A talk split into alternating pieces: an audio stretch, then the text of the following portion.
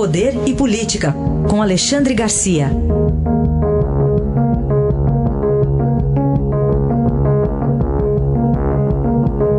Alexandre, bom dia. Bom dia, Raíssa. Bom dia, Carolina. Bom dia. O Alexandre, a venda de bebidas alcoólicas, basicamente cerveja, nos estádios de futebol, é assunto para o Supremo Tribunal Federal? Não é, né? mas acabou no Supremo. Né? É tanta gente se metendo, né? Assembleia Legislativa, é, Tribunal Local, que acabou no Supremo. O Supremo é um, é um tribunal constitucional. Imagina que já julgou sabor de cigarro.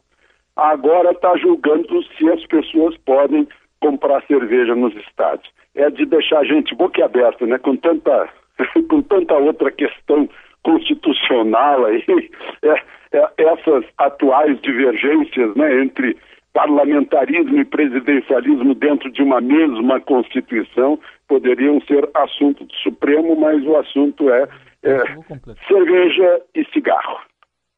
Só para é, é, o julgamento está em andamento, né? Acho que é no plenário virtual, previsão que termine amanhã, né? É verdade. Amanhã. Então vamos aguardar o resultado. Vou falar também sobre o posicionamento do ex-presidente Fernando Henrique Cardoso sobre impeachment. Pois é, outro dia eu, eu, interpretei aqui o presidente Fernando Henrique quando ele disse que o Brasil está é, é, tá carente de liderança, né?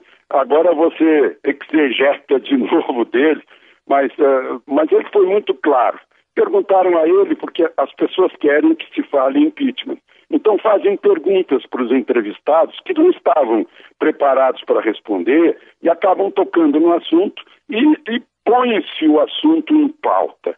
Fizeram essa pergunta para o ex-presidente Fernando Henrique e ele respondeu que, que uh, seria arriscado, fala em impeachment agora, que deixa mágoas, né, que desgasta os poderes, mas que, aí principalmente, impeachment existe sempre que houver um movimento popular né, por trás dele, o que não se vê no momento. Então é melhor nem cogitar um tal movimento. Aí é isso, né? Se, se houvesse uma, uma tendência do Congresso de falar em impeachment, o movimento popular é exatamente contrário, né? não, é, não há como, uh, não está acontecendo como aconteceu nas outras vezes, no caso Collor e no caso Dilma. Fernando Henrique deixou isso bem claro e pelo, pelo jeito dele, a tendência uh, do ex-presidente é botar uma pá de cal nesse assunto. Só para me corrigir, antes da gente mudar de assunto, Alexandre, o prazo para os ministros do Supremo votarem se cerveja pode ou não ser vendida em estádios termina 5 de março. Então é, é depois ah, de amanhã. Está aberto lá o sistema para eles votarem no, no plenário virtual. É, votaram sexta-feira Isso. Né, e continuam, continuam examinando o assunto. Muito bem. O Alexandre, e essa visita ontem do presidente do Senado ao presidente da República, o que, que significou? Muito produtiva. Né? Foi uma, uma boa conversa. O, o presidente Alcolumbre se mostrou assim muito sensato a respeito desse assunto do veto 52, dos 30 bilhões que seriam entregues a, a, um relator, ao relator da Comissão de Orçamento. É um jovem que vai fazer 32 anos no mês que vem, um deputado cearense, Domingos Neto, se não me engano.